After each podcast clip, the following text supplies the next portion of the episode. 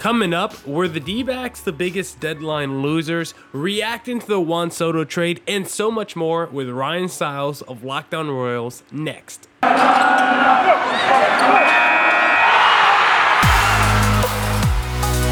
are Locked On Diamondbacks, your daily Arizona Diamondbacks podcast, part of the Locked On Podcast Network, your team every day.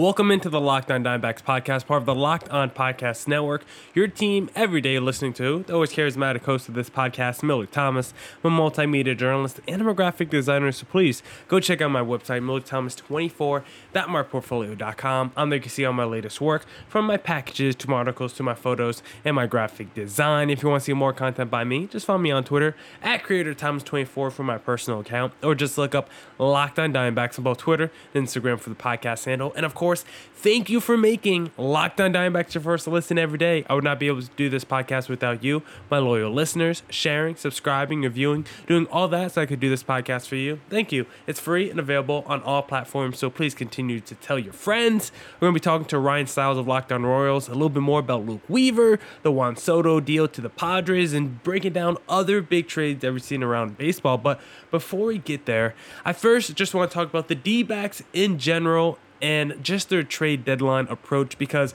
right now I just think D backs Nation, D backs fans across the world are just confused with just the vision, both short term and long term, with this Diamondbacks team. The Mike Hazen experience, I think, is getting pretty shaky. Him and Torey Lovullo as a duo. I have a lot of question marks about what we're doing to this, uh, what we're doing with this team, especially when you look at what happened this past trade deadline. Because one, the first move that we saw by the D backs was David Peralta, and I've hammered this point home a lot, and I'm going to keep hammering it home. He was traded for an 18 year old rookie ball catcher, and I know David Peralta is a guy mid 30s in the back half of his career, right? He's in the decline. He's going to be a free agent this year. He's going to be a rental basically for someone, right? So you're not going to get a lot of, a, a lot of value back for someone that's only going to be a 2-month rental, right? That's what you would assume, but when you look at some of the other trades that happened around the deadline like the Giants when they traded Darin Ruf to the Mets, they got back JD Davis, who I know has struggled this year, but has shown a lot of flashes on the major league level and has shown to be a pretty productive major leaguer in the past. Plus, they got back three minor league pitchers who I think are all 25 and younger. Like, you got three legit dart throws plus a JD Davis, a legit major leaguer. That's a solid return for Darin Ruf. But my biggest issue is David Peralta is both younger and more productive than Darin Ruf, who has a team option next season. So technically, he wouldn't be a two month rental, but if Peralta doesn't be a rental, guess what? Just because you trade for a guy who's about to be a free agent, that doesn't mean you can't re-sign him in the offseason. The Braves, they brought back Duvall and Eddie Rosario, so it's definitely possible. David Peralta has been a better major leaguer than Darin Ruf, has shown a lot more in the major league level. He's younger. It was an affordable contract as well. Like, there's no reason why the D-backs shouldn't been been able to get a couple pitchers back for Darin Ruf, and he's not even the only example of the D-back just way undervaluing David Peralta and just basically getting fleeced in that deal because you can even look at the Joey Gallo deal. And I know Joey Gallo's a bigger name than David Peralta, but Joey Gallo's also a two month rental. He's going to be a free agent this summer. And guess what? Joey Gallo, basically, over his last 150 games, has been one of the worst major league players in baseball. The dude strikes out at an unbelievable, right? He basically strikes out at the plate like Josh Hader strikes out batters when he comes in for the ninth inning. Like he doesn't get on base, he doesn't hit for average. Like the only thing Joey Gallo does well is hit for power, and it's not even like his exit velocity is up this year. He can still hit some home runs, but even his power department is down right now. So None of the strengths of Joey Gallo are there, while all the weaknesses are just being amplified while he's been in New York. And even him, with all his struggles, is being traded for the 15th best pitching prospect in the Dodgers organization. Like, it just doesn't make any sense how the D backs were not able to get back at least one pitcher back in the David Peralta deal. And I think it's sad that they didn't, they weren't able to get back any, you know, young pitchers back in any trade deadline deals. And even look at the Luke Weaver deal. I also hated the Luke Weaver deal. Not just because you were conceding basically on the whole Paul Goldschmidt trade because Luke Weaver was one half of the headliners in the Paul Goldschmidt trade. And now when you trade Luke Weaver, you're basically conceding, yeah, that was a failed trade. And we're just trying to get back as much value, uh, much value as possible for Luke Weaver, who has been from, who from 2019 looked like a mid rotation starter, maybe even a frontline starter too. The D back trying to convert him to a reliever this past season and just all of it in between failing. And now he goes off to Kansas City where maybe they could turn his career around. But considering they don't have Brent Strom and we do, and Brent Strom couldn't fix Luke Weaver, um, I don't I don't have high hopes for the rest of Luke Weaver career. But what you get back, what did you get back for Luke Weaver? You get back a third baseman, Emmanuel Rivera, whose basically plan is to come in and be a platoon guy at third base. And who is he gonna be platooning with? Probably Josh Rojas. I do not like that at all. I do not want to take a bats away from Josh Rojas. I do not care about some platoon advantage for a team that's going to win around 70 games and miss the postseason. It does not matter. You should just be putting your best players in the lineup every day. Put your young players in the lineup every day that you think might have a future with your organization. Manuel Rivera, I do not care about. I, am sorry, it, it, sounds bad. I hope he actually play. I mean, if he performs well for the D backs, then maybe the D backs have something. But he has been underwhelming for the Kansas City Royals for the last two years, and now he's going to come in and just take it bats away from our other young guys. Rivera's young himself, but it's not like he's a homegrown guy. There's no real attachment or connection to Rivera. Now, if he comes in and starts balling out, then things like that will change. But right now, it just seems like why are you bringing in a platoon guy when you already have a third baseman, Josh Rojas, who's playing pretty well, and you have other young guys that you know you could give some opportunity to, like Buddy Kennedy's of the world and the Seth Beers over there at first base, other corner infielders they could give a chance to. That doesn't have to be Rivera. That's already in your system. So I just did not love the D-backs trade deadline. I, I'm just thoroughly confused by the vision of this team and what they're doing. And just the the last couple of trade deadlines have been this way. It, you, you don't even have to look at this year with how David Peralta was undervalued. You can even go back to the 2020 trade deadline when they traded Starling Marte for Humberto Mejia and Caleb Smith. Well, guess what? The very next trade deadline, the Miami Marlins took Starling Marte and traded him to the Oakland A's for Jesus Luzardo. Jesus Luzardo was like at one point a top 20 prospect in all of baseball, already showed a couple flashes on the major league level. Now he's Miami and he's looking like a legit mid to, uh, looks like a legit number three, number four starter for that Marlins rotation who is already pretty strong. So when you're looking at the D backs, like we could have had a Jesus Luzardo or that level, uh, that type of pitcher, that level of pitcher coming back to the organization. We could have gotten at least three dart throws of three really young pitchers like the Giants got with Darin Ruf, or maybe you get back one solid pitching prospect like the Dodgers got back for Joey Gallo. But no, the D backs, when they make trades, they get prospects who just don't help out the organization, just continues to be a logjam at certain positions, and then they're just never productive when they make it to the major league level. None of these Mike Hazen trades have worked out. The Mike Hazen draft picks, they look good so far. The only Mike Hazen trade that's worked out has been Josh Rojas and that Zack Greinke trade, and Zach and Rojas wasn't even one of the main prospects in that deal. The three of the top five prospects in the Astros organization and Martin, Bukauskas, and Beer came back in that deal, and we're still waiting for them to make an impact on the major league level. The trades that the D backs front office have been making the last, what, four to five years have not been working out for the team. And I'm very curious to see the direction of this D backs future because I am not liking what I'm seeing from this front office, especially after the deadline. That's why I'm considering the D backs the biggest deadline losers.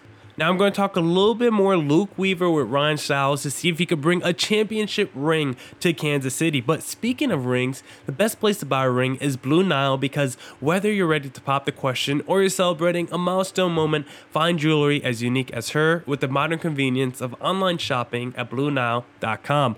Blue Nile has simple online tools that let you choose the diamond shape, size, and clarity as well as setting style. Blue Nile's bent jewelers will then handcraft her perfect engagement ring. Each ring ring is one of a kind. Looking for fine jewelry but having trouble choosing? Blue Nile has jewelry experts on hand 24 7, available via phone or chat to help you find a memorable gift at every budget.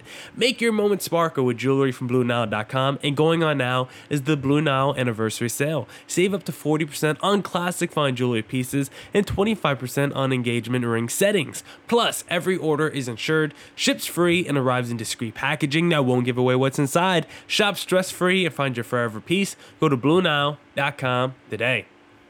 And if you haven't already, you need to try the Built Bar Puffs because they are protein infused, but most importantly, they're marshmallow infused, and like all Built Bars, they're covered in a 100% chocolate, soft and easy to chew. And the reason why I love the Built Bar Puffs is because I think I'm eating some kind of s'more or candy bar, when in reality, I'm actually eating a protein bar that's low in calorie, low in sugar, high in protein, and high in fiber. So it's great for me when I need to fill my sweet tooth craving after the gym. So right now, go to built.com, use promo code LOCK15 and you'll get 15% off your next order. Promo code LOCK15 for 15% off at built.com.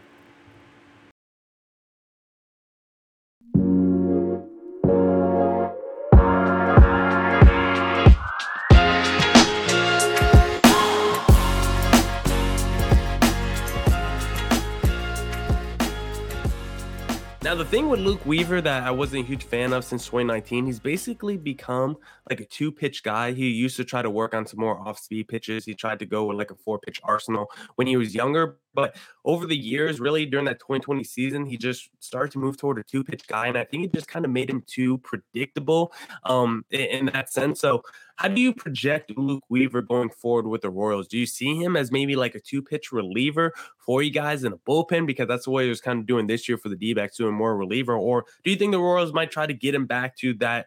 being a frontline potential or like a more mid rotation kind of a guy because that was what he was projected to be as a prospect coming up through the rankings. So, how do you project Luke Weaver's career going forward with the Kansas City Royals?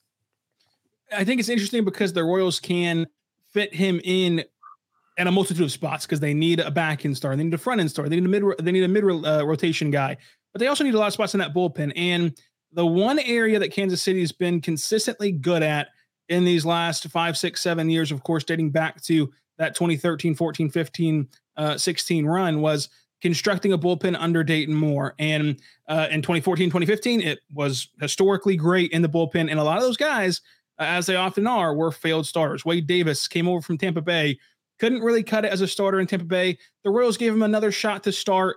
Didn't really do great, didn't do terrible, but didn't do great. Put him in the bullpen. He has a he has the best season as a as a closer anyone's ever, ever anyone's anyone's ever had. So they do have examples of guys who they trade who don't look great on their other team, and then they put him in their system in their bullpen, and all of a sudden they utilize him to the point where uh, they can break out in the pen. So I do think when it's all said and done, Luke Weaver will be a bullpen arm for Kansas City, and they're hoping that he'll be another one that's in line to be a back in the bullpen type of guy uh, after failing at his first stop. Yeah, yeah. Luke Weaver, very interesting guy. We'll see how he progresses with the Kansas City Royals. But I think we should talk about some breaking news we have during this podcast, Ryan, because it's going to be the biggest news from MLB trade deadline. And it just came down. Jeff Passan's got the bomb. It looks like Juan Soto and Josh Bell are headed to the San Diego Padres.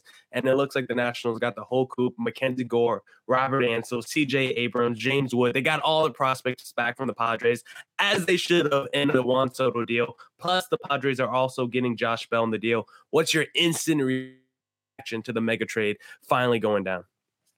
It just feels kind of light. And that sounds strange oh. because, like, it, it sounds strange, but when you factor in that they're getting Josh Bell and Juan Soto, Mm-hmm. and they and they trade a, a, ton of prospects obviously but let's face it like prospects typically don't don't pan out at least not all of them obviously uh, they trade away their one four and ten prospect i believe it was as as as of what we know right now.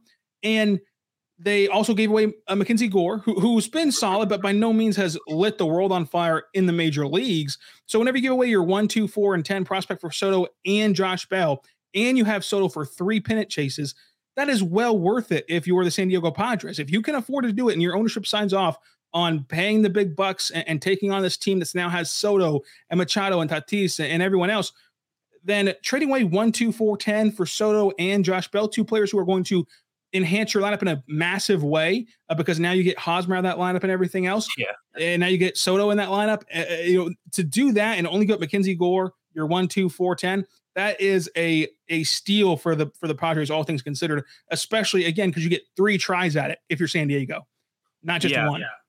And I don't disagree with the prospect take because I'm like the anti prospect guy over here on the podcast. I'm like, yeah, if it's a superstar, then you trade your prospects because I think it depends on the level of talent. I'm not just trading anybody. I'm not doing what the D backs did where they traded the number one pick and a bunch of guys for Shelby Miller. Shelby Miller's not the kind of guy to do that prospect deal for. But Juan Soto, who is maybe uh, what could be a top 10 talent all time in Major League Baseball, he's like the, the, the king of walks right now in Major League Baseball, right next to Mike Trout. Um, you give up everything for that dude You give up the farm. And if you're the Padres, like, yeah, the three pennant chases you mentioned, but like him and Tatis just together and Manny Machado, like people forget Manny Machado is only 30 years old. This is still someone that's like pretty young and still in the prime of his career. So the trio of Machado, Soto, and Tatis, like that's going to be what another seven, eight years, and just the duo of Soto and Tatis, like that could be another 10 to 15 years of just those two together. So if you're a San Diego Padres fan, like you got your trio of stars locked up for the future. Maybe Juan Soto's not locked up yet, but I don't see why the Padres wouldn't. Like if you're the Padres or just any team right now in the open market and you see Juan Soto, like what number are you comfortable giving Juan Soto? Do you think would you go the 14 years, 500 million dollar? Dollar? Like, what's your philosophy when it comes to contract and big money deals? Yeah, and that's the thing. You get three years before you even worry about, um, you know, the the, the contract for Soto and, and and extending him. Like if he if he wants to leave and just doesn't like San Diego, he's still under control for three years. Like if this is not a rental by any means. So that's why I feel like the prospect thing is not a big deal because the odds are at least one of those top 10 guys aren't going to pan out. And if the rest of them do, that's great for Washington. But you also gave up one of your other big commodities in Josh Bell and took back Eric Hosmer. That was just announced uh, one second ago. So the final oh, haul ends Hosmer up being, back. yeah, the final haul ends up being Mackenzie Gore, uh, Robert Hassell, CJ Abrams, James Wood, uh, Jarlin Susana, and then Eric Hosmer to the Nationals. That's it for Soto. And, and it's not just Soto, it's Bell too. Because if you would have traded Bell to the to the Astros, you would have gotten their what? Probably their fourth and fifth uh, prospect without having to take on Hosmer's contract either. Like I, I don't know, it just seems a, a, little bit light considering the hype that there was around this epic return for Soto. Doesn't it always kind of feel light when you see these superstar trades, though? When you look at the Mookie Betts deal, you look at the Nolan Arenado deal, you could look at the Paul Goldschmidt deal. Like most of these deals, the Manny Machado deal, like there's really like I, I I pound this point a lot on the pod. Like, don't trade your franchise superstars if you don't have to. If the star is like, yeah, I'm leaving next offseason, you could either trade me now or I could walk away from nothing. Then yeah, at that point, if you're getting a guarantee I'm not returning from your star, then you trade them. But if it's just because you don't want to pay the dude, or you guys are just like maybe just a, a, little bit apart on contract negotiations, like I think you have to do whatever you can to keep superstar players in the building because you never get the return back you want. And if you are trading for a bunch of prospects back, like you're hoping one of those guys hits into the player you just traded away. And most likely that's just not going to be the case. So, just from the idea of trading prospects for superstars, I've never just been a, a big fan of trading away my superstar for prospects. I think in the end, of the day, yeah, most of those deals are, aren't going to work out. Like you look at the Tigers, they had to start spending money this offseason because they blew up their team back in what 2017, 2018, and they really haven't been able to um, you know, they haven't been able to rebuild, you know, through the draft, through free agency, whatever. They're now starting to spend money to try to rebuild that organization. But the the Verlander deals and the Max Scherzer deals and the JD Martinez's deals, like those guys didn't really net back any prospects that are helping that team right now. So that's why I'm like, yeah, just give me superstar players. I feel like if I was a GM, I feel like I would just fleece teams all day because it doesn't take a lot to get a, a superstar player from another team when you've seen the recent deals that's happened in the last couple years. Yeah, and, and two, it's different for every sport because in especially in baseball, the Nationals had a what top five, top ten player in the sport when Juan Soto, whatever you want to market him as, uh, however you want to rank him, and they're terrible. Mm-hmm. And, and so it's obvious that if only one or two of these prospects that you get back pan out, that's not going to help your win total all that much. It's everything you do in the margins that's going to help you. Now, in basketball, one guy can carry you to the finals. One guy, if you get one just superstar out of your seven first round picks that you got back for trading away your top guy, then it was all worth it. And you have nine years of control of that guy versus, you know, two years of control of, of your superstar. But in baseball, whenever it takes 26 you know, honestly, with injuries and stuff, it takes like 30 guys to go win a World Series, and it takes the flukiness of it. I mean, you're talking to the host of Locked On Royals who watched two fluky World Series runs that ended in one ring. Uh, you know, so I know all about the flukes, and luckily the world's benefited from them. Uh, but you know, it, when it takes the fluke and it takes not, you know, and it takes where even if you have a top five guy in baseball, you're not gonna, you know, you're not gonna automatically be in the playoffs, much less the World Series. Look at the Angels, who, who has two of them uh, over there, and they can't get to the playoffs to where you're you're right. I, I just I, I, don't see the the point in in it in ba- in baseball, especially in other sports, it makes more sense. But when you switch the mindset into baseball, it just it doesn't really make that that much sense at all. I think the biggest issue in baseball, it's hard to like figure out the value of these superstar players and how much they should go for. There's no like, eh, there's no like standard in baseball where you can look at this trade. I should then make, uh, I should then get this back in return for this player based off this trade that happened over here. Because in basketball, like you look at these superstar trades and it's like the, the return makes sense. When you look at the AD trade, you got back all the players and all the prospects. Rudy Gobert trade, you got back all the picks, and pretty much any superstar trade that's happened in basketball, you're getting back a young, a couple young players, and you're getting back a whole bunch of first round picks. There's like a framework to work with when you look at NBA superstar trades. In baseball, it just whatever the team feels like doing basically that day is going to be um, the trade. Some teams are very aggressive and they're getting back three of the top five prospects or something like that, and some teams are like, just give us back one blue chipper and just give give us back one guy we've seen on the major league level, or just give us back two guys guys we've seen on the major league level, and neither one of them have to be blue chip prospects. So I think trying to figure out the value of trades in baseball for superstar players it's just really tough because there's no like framework in baseball as opposed to like the NBA or the NFL when we see um, superstar trades go down.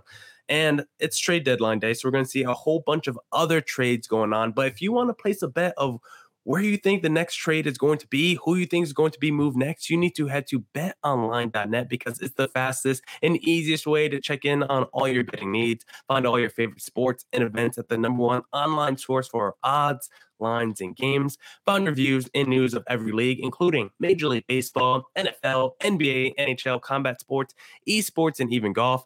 BetOnline continues to be the top online resource for your sports wagering information from live in-game betting, scores, and podcasts. They have you covered. Head to BetOnline today or use your mobile device to learn more about the action happening today. BetOnline, where the game starts.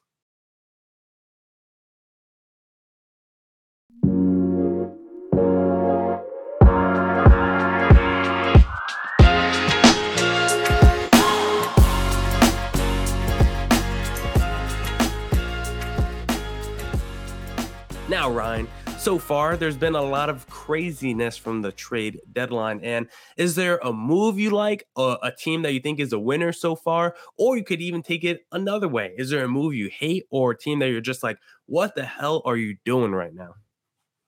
Yeah, I, I find it interesting about the Brewers trading Hader. Okay. Uh, I know that Hader's had kind of a, a, a struggle of late, and, and I think that there was a stat where like he's been bad in the last month. But still, the Brewers are a division leader right now, and they're firmly in the playoffs right now. And as I just mentioned, I'm a firm believer that baseball, even more so than any sport besides maybe hockey, you just have to get into the into the dance yeah. because you'll have a, a, a, ball perfectly you know wrap around the third baseline like Salvador Perez did in the wild card game. You'll have a Gold Glove shortstop boot a ball and spark a rally for you. You'll have just Lucas Duda not be able to throw to the to home plate like any little leaguer could. Like you'll have those moments where a team that's not as good or a team that's not the best team win a World Series because they were just in the right place at the right time. To where if I have a chance to go to the playoffs, I'm going to take that chance and I'm going to take it with my with my best guys. And I think that Hader, like, uh, even though he struggled recently, is your best guy. So I find that interesting to sell. You know, and again, it, it's different in every sport. Like if you're the eight seed in basketball, you're not going to win the you're not going to win the NBA Finals. So if you trade one of your best guys, it's not that big of a deal. But in baseball, whenever it's so fluky and so random, I would have liked to see a division leader keep one of their best guys.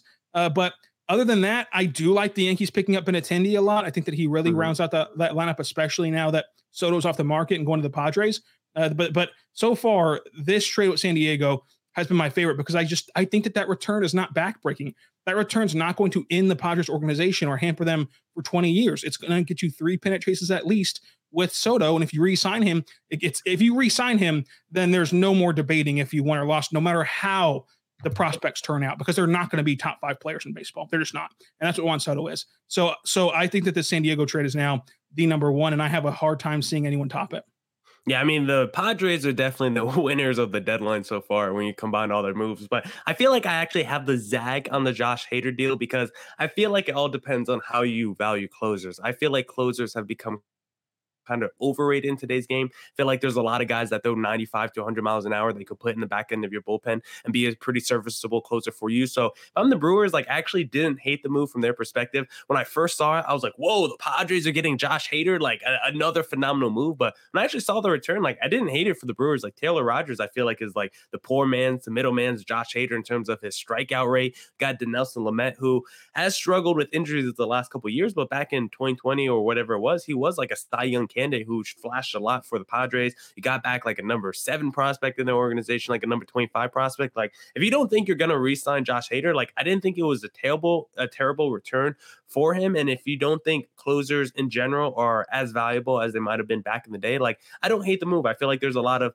relievers that you could pick up and put in the back end of your bullpen to be a closer. And just looking at like Josh Hader's numbers, like of course he's like basically the best strikeout artist of maybe ever. But in terms of run prevention, two of the last three years, he's been good, but he hasn't been elite at it. So maybe, maybe he's not. Uh, maybe the the strikeout numbers uh, inflate a little bit of our perception of Josh Hader. I don't know. We'll see what he does with San Diego Padres. Is if he gets back to what he was doing the first month and a half of the season, where he literally had like a 0.0 ERA, then uh, he could just shut me up right away. But he did just come off a pretty bad month, so it is pretty interesting. But the Yankees are also loading up, like you said, the Benintendi deal, the Frankie Montas deal was really nice. I think the team that I hate the most so far from this trade deadline, I've talked about it a bunch on this podcast, is just the Boston Red Sox. I just hate everything they're doing. I just hate the whole vibe and, and energy around the organization right now. You trade Mookie Betts away. That pretty much started it all when we brought the new GM and front office in, and you're like, we're just going to change our whole philosophy. I know we have a core right now of great talent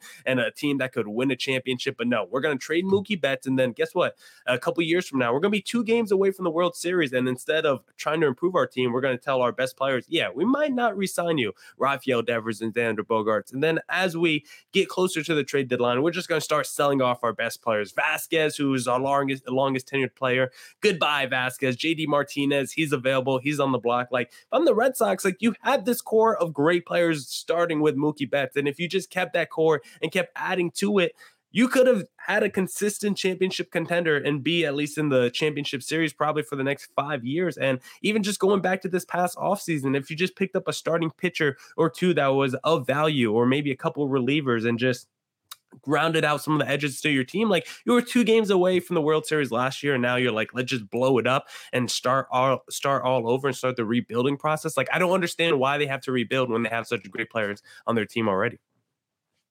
Yeah, and that sentiment is shared by everyone I've seen that that covers or likes or is a fan of the Red Sox. So yeah. I think that you're spot on there.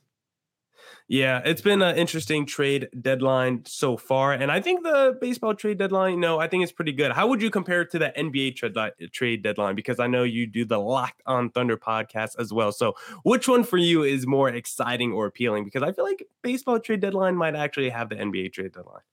This is the area where I think that baseball's trade deadline and baseball in general wins over every other sport. I think that I mean I, I can't touch on hockey. I don't know much about hockey at all, but in terms of football, basketball, baseball, this is the area that baseball thrives because I think that every year we see a guy, not of the caliber of Juan Soto because he's top 10, but every year we see a guy that casual fans know and that casual fans will like and that will like get them excited that he's got traded. In, in basketball, it's we do see sometimes you know James Harden get traded for Ben Simmons or whatever, mm-hmm. but most of the time you know you're trading a back end starter for a back end starter, you're trading a sixth or seventh man for for a bench player, a future pick, or whatever. You know, but in baseball, it feels like there's at least one big splash every year that the casual baseball observer can rally behind and then kind of get reinvested into the sport for the last couple of months before the World Series and, and the playoffs. So I would give it to baseball. I think it's just a more exciting trade line and, and more happens. Uh, and it happens, you know, just more frequently that big moves happen. In basketball and football, there's outliers, of course, but it doesn't feel like they have that big move to really punch you in the mouth every year the way baseball does. Yeah, it's probably just a little bit easier to make trades in baseball because you got all these prospects you could pick from. They could just throw mm-hmm. into deals. Basketball, they just care about their picks so much. It's just a little and bit. You don't have to match salaries either. Oh yeah, that's a huge one. Yeah, not matching salaries because that basically holds up most of those deals in basketball. So yeah, I would say the baseball trade deadline is a little bit more exciting. I think a couple of seasons ago, the big prize from the NBA trade, de- trade deadline was like Andre Drummond or something like that. So I would definitely say the baseball deadline is more interesting. Ryan Styles of Locked On Royals breaking it down for us on the trade deadline. Emmanuel Rivera coming back to the D-backs and all that fun stuff. Where can the Locked On Diamondbacks listeners find you on social media and everywhere else?